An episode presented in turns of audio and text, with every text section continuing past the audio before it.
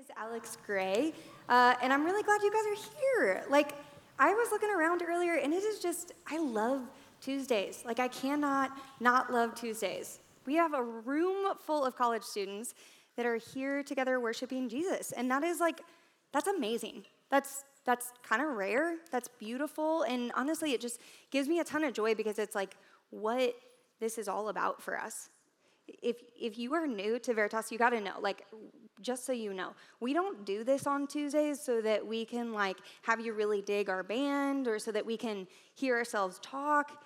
It's because we want to come together every week to to celebrate and worship Jesus.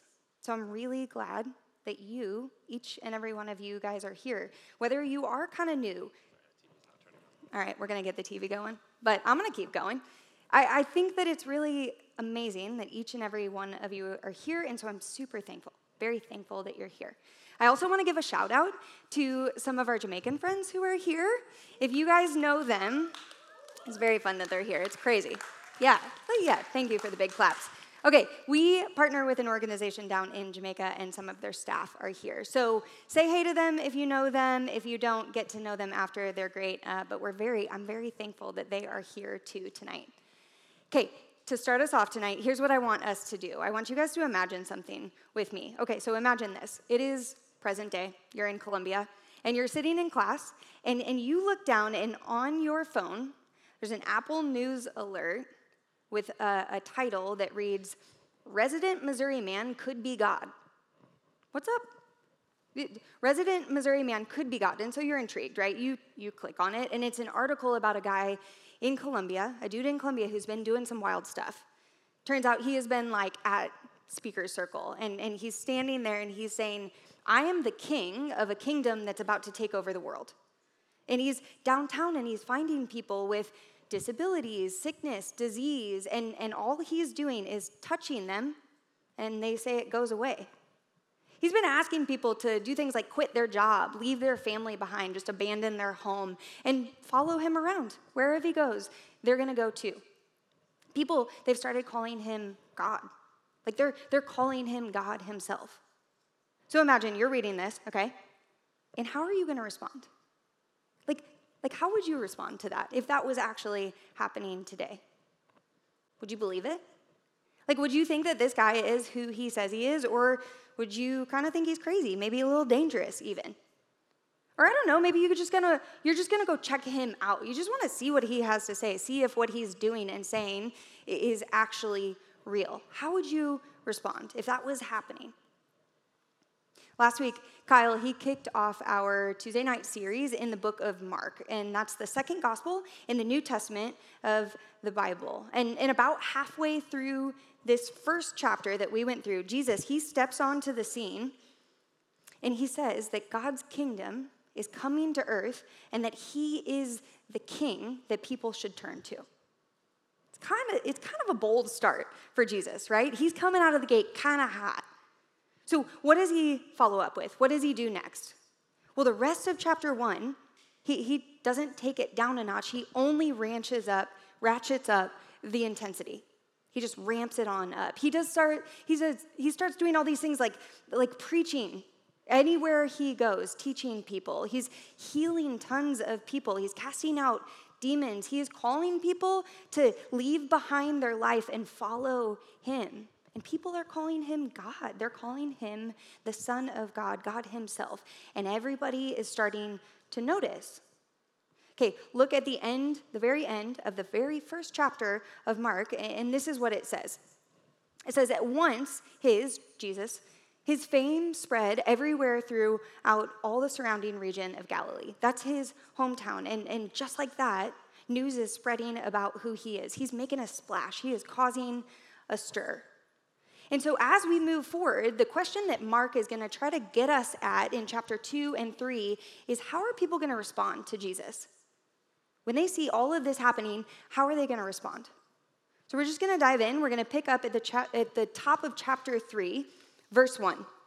And here's what it says Again, he entered the synagogue. So that's Jesus. And the synagogue is a place of worship for Jewish people in the first century where this is set, okay? And a man was there with a withered hand. And they, they is the Pharisees. It's a religious group that we're going to come back to in just a second, so put a pin in that. They watched Jesus to see whether he would heal him on the Sabbath. This is the last time I'm going to interrupt. Sorry, I just want to make sure we're knowing what these terms mean. The Sabbath, right there, that's, that's a day of rest that God has established with his people, the Jewish people, in the Ten Commandments. Okay? So they are watching Jesus to see whether he would heal him on the Sabbath so that they might accuse him. And he said to the man with the, with the withered hand, Come here. And he said to them, the Pharisees, Is it lawful on the Sabbath to do good or to do harm, to save life or to kill? But they were silent. And he looked around at them with anger, grieved at their hardness of heart, and said to the man, Stretch out your hand. He stretched out his hand, and his hand was restored. The Pharisees, they went out and immediately held counsel with the Herodians, another religious group. They held counsel with the Herodians against him, how to destroy him.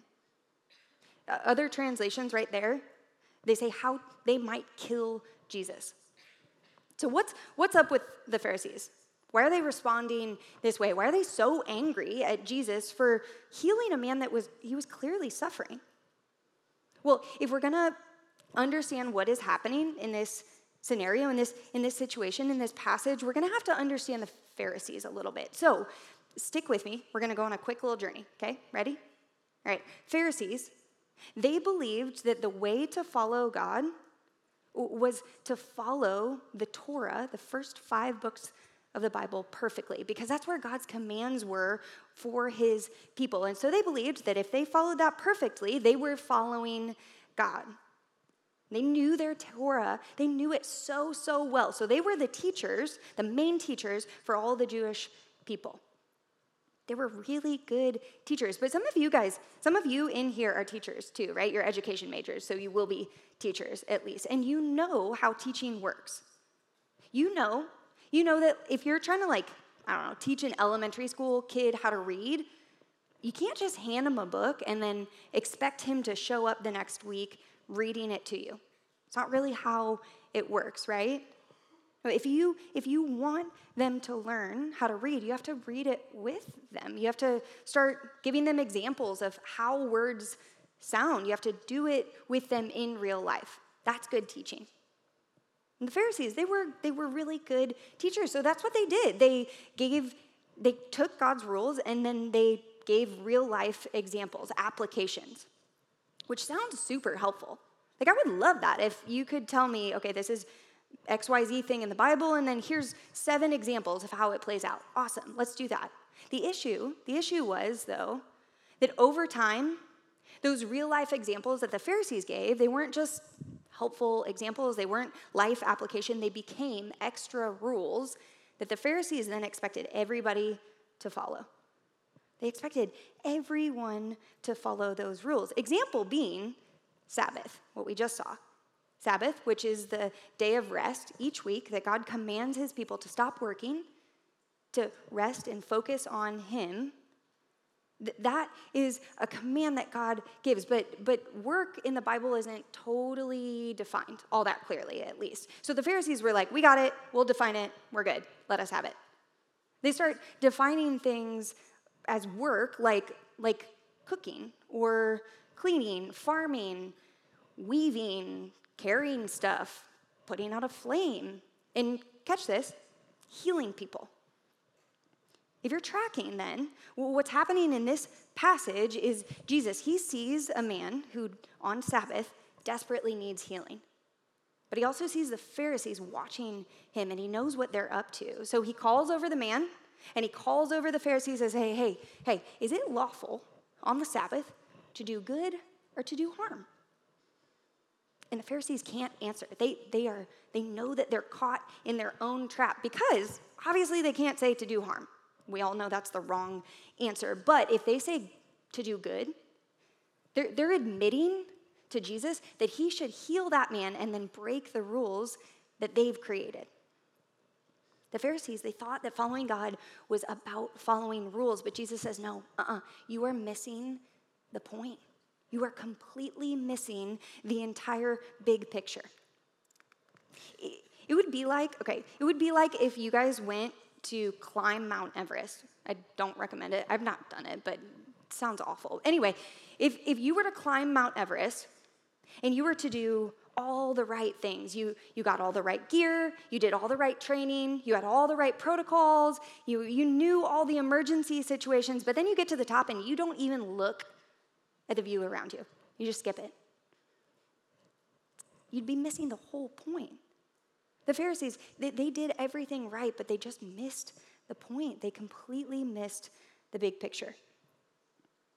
The Pharisees, they were, they were genuinely trying to follow God. They were. That wasn't the issue. The issue was that they were trying to do it in their own efforts. They were trying to prove to God that they could be good enough for Him. Maybe, maybe you're sitting here and you're like, I, I think that's what Christianity, Christianity is, right? That, that's what Christianity really is. And so maybe it's it, this kind of this kind of mentality, it's what's kept you away from a church or away from a night like this for a long time because you don't want to really be around a bunch of people that are just constantly trying to prove how good they are. That's, that's miserable. I agree. But that's not actually what Christianity is. And it's not what Veritas is. That's not what this place is. This isn't a place that you have to prove yourself to Jesus or, or to anybody. You don't have to prove yourself. But some of us in this room, we've been trying to prove ourselves to God for a long time. And we're exhausted. I don't know, do you feel that? Like, do you feel that you have been doing as much as you can for Jesus and it's just not enough? You feel like you've been praying and praying, but He just won't take that anxiety away. He won't take away your depression. You, you broke up with that girl or that guy because you knew it wasn't a healthy relationship, but still, still deep down, you feel a lot of shame about what you did with them. Or maybe, maybe you try to read your Bible, but every day that you miss it, you wonder if Jesus is just a little bit more disappointed in you. You feel those things? Because if you do, I get it. I, I have been there. I growing up, I was kind of a good kid. Like I tried to get good grades. I hated getting in trouble. Like I was I was the girl that cried the first time she got detention. So I'm that kind of nerd. You you hated me in school. But for the most part I was I was kind of a good kid and that meant that I kind of got a lot of praise from people in my life. Which you would think, you would think what that would do is make me confident that I was okay, that I was good enough. But what I internalized was if I follow people's rules, then they'll love me. If I follow people's rules, then they'll love me. Then, though, I became a Christian in college and I thought, sweet, I don't have to follow people's rules. Jesus loves me. Amazing. But, but somehow I still kind of got it twisted in my head because my new thought was okay, if I follow Jesus' rules, then he'll love me. Nice. Got it. Fast forward, I would say seven years, and, and I was sitting in a counselor's office, just feeling at the time so defeated, honestly, really unlovable, really unworthy, because I could not kick this particular sin pattern in my life. And I remember sitting there, and I will never forget what the counselor asked me. He, he asked me, Alex, would Jesus still love you if you never got over this sin? Like if it was always an issue in your life, if you never got better at fighting this sin, you think Jesus would still love you? And I was silent. I felt like those Pharisees just trapped in my own web because, of course, right? I knew the answer. Uh, yes, Jesus loves me unconditionally, so of course he would. But deep down, like deep down, I genuinely believed in my heart of hearts that if I didn't get better at following Jesus' rules, eventually he would stop loving me. Eventually he would, he would stop loving me. I think, I think it is possible that we can confuse following Jesus with following his rules. But that's not Christianity. You and I don't have to prove yourself to Jesus. You can't, actually. You and I, we will never be good enough to earn Jesus' love. I, I don't say that to like cut you down, to discourage you. I'm actually trying to free you and me, free us from something that none of us can attain. We cannot do it. Here's why Ephesians 2, it's one of my favorite chapters in the entire Bible. It says this You were dead in the trespasses and sins. So, the ways that we live for lesser gods, the, the ways that we turn away from God. You were dead in the trespasses and sins in which you once walked, but God, being rich in mercy because of the great love with which He loved us, even when we were dead in our trespasses, made us alive together with Christ. By grace, you have been saved. Without Jesus, we are, we are dead in that sin, completely toast. Like there's no getting out of it, there's no earning our way into God's love. But praise be to God, we don't have to. We don't have to earn Jesus' love because he has already loved us and, and paid the price. He has made us, pulled us out of death and made us alive with Him. Following Jesus, it is not about following rules, it's about a relationship with the King.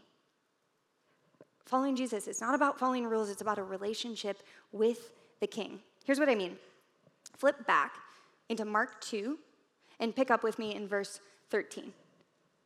He, Jesus, went out again beside the sea, and all the crowd was coming to him, and he was teaching them.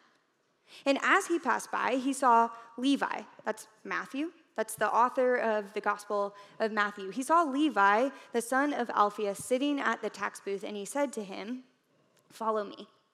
And he rose and followed him. And as he reclined at table in his house, many tax collectors and sinners were reclining with Jesus and his disciples. For there were many who followed him. And the scribes of the Pharisees, when they saw that he was eating with sinners and tax collectors, said to his disciples, Why does he eat with tax collectors and sinners? And when Jesus heard it, he said to them, Those who are well have no need of a physician, but those who are sick. I came not to call the righteous, but sinners. Maybe you know this, but the Jewish people in this time, they were under the rule of the Roman Empire. Tax collectors, they were the people who made sure that the Roman Empire got their money. But sometimes these tax collectors, they were, they were Jewish people, Jewish men, and they were thought of as just complete sellouts, like really scummy characters who were willing to steal money from their own people. Tax collectors and sinners, they were outcasts in society because of things like their job, their lifestyle, their morals, their past, and, and they were avoided completely. So you can imagine the confusion when Jesus walks by and he says, Levi, that guy, come follow me. I mean, everybody else has to be like, that guy?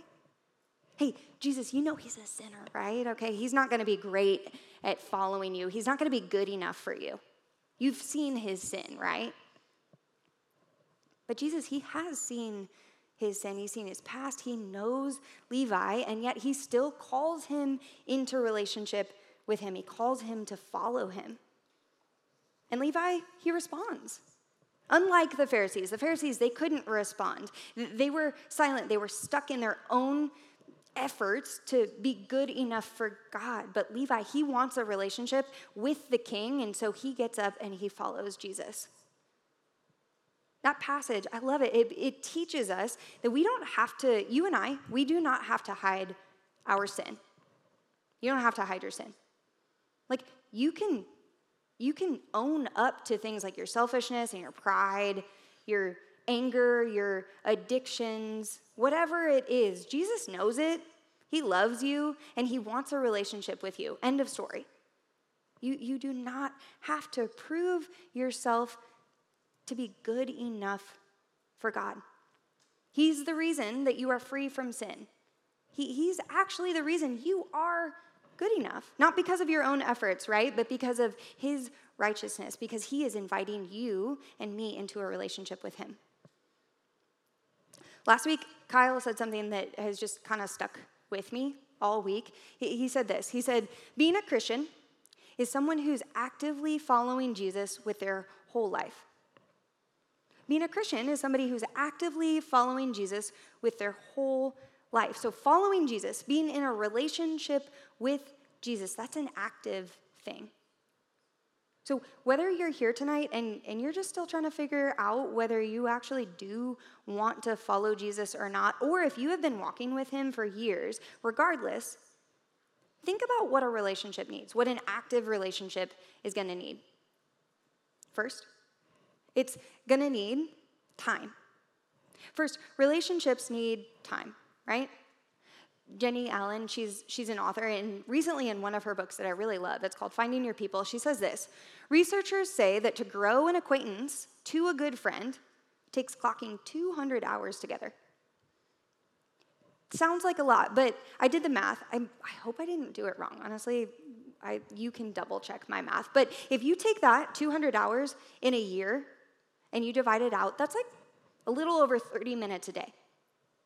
So, what would it look like? Just spending time with Jesus in your Bible, maybe journaling, maybe listening to Christian music, whatever it is, spending time with Him a little bit each day, that's gonna grow your relationship with Jesus in a really active way.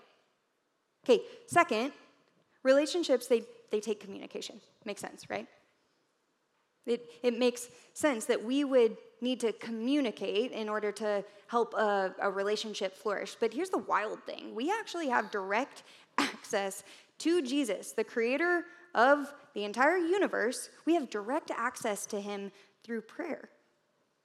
So you, you can talk to Jesus whenever, wherever, about whatever. Doesn't matter. Like, it doesn't have to be deep or formal or really long or in a particular place. Just find pockets of time throughout your day, more and more. Find pockets of time throughout your day to just talk to Jesus about what you're going through, what you're needing, what you're thankful for, all of it. Okay, third, relationships, they require trust. And this one's kind of tough, honestly, because people, our relationships, we are people who lie and cheat and gossip and break our promises. And so trust can be hard. But the thing is, Jesus, he is he's different.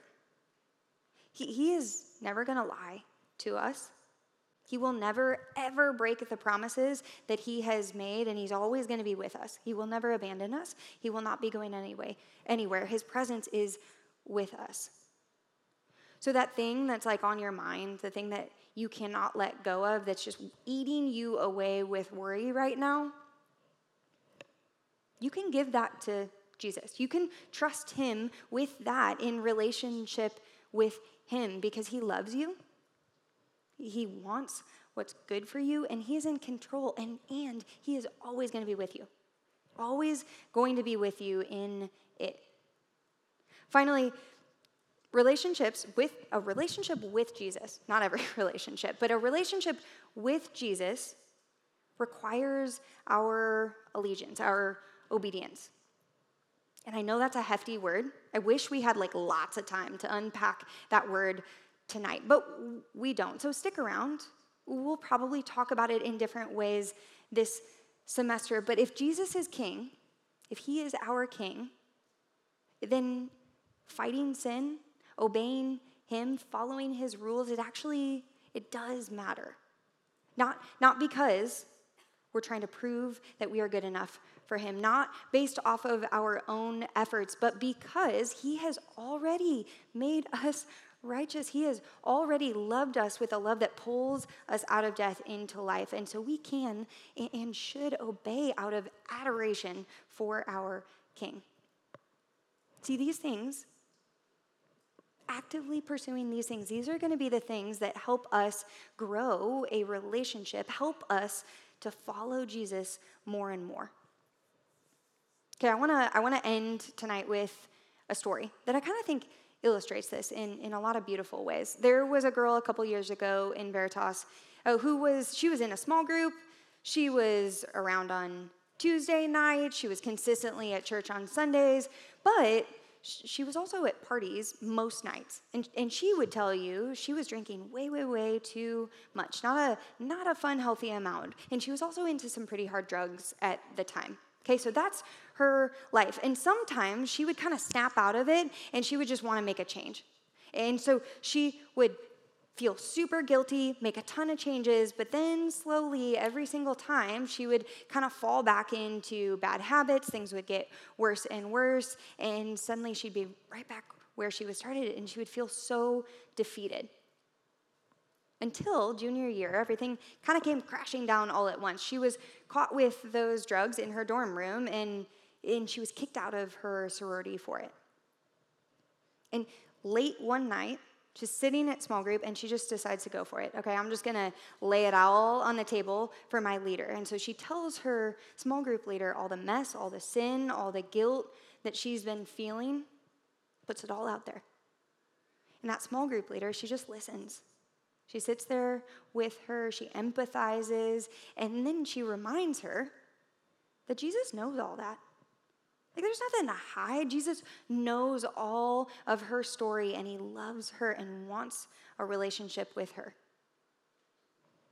And that, that really did it for this girl. That kind of changed everything. And it wasn't immediate, but over time, slowly, within that year, she started to kind of change her habits for real this time. She pushed aside sin. It, it didn't feel as satisfying anymore. She started being honest about her past and her sin to pretty much everybody who would listen. She was super open with her story. And day by day, she started following Jesus more and more closely.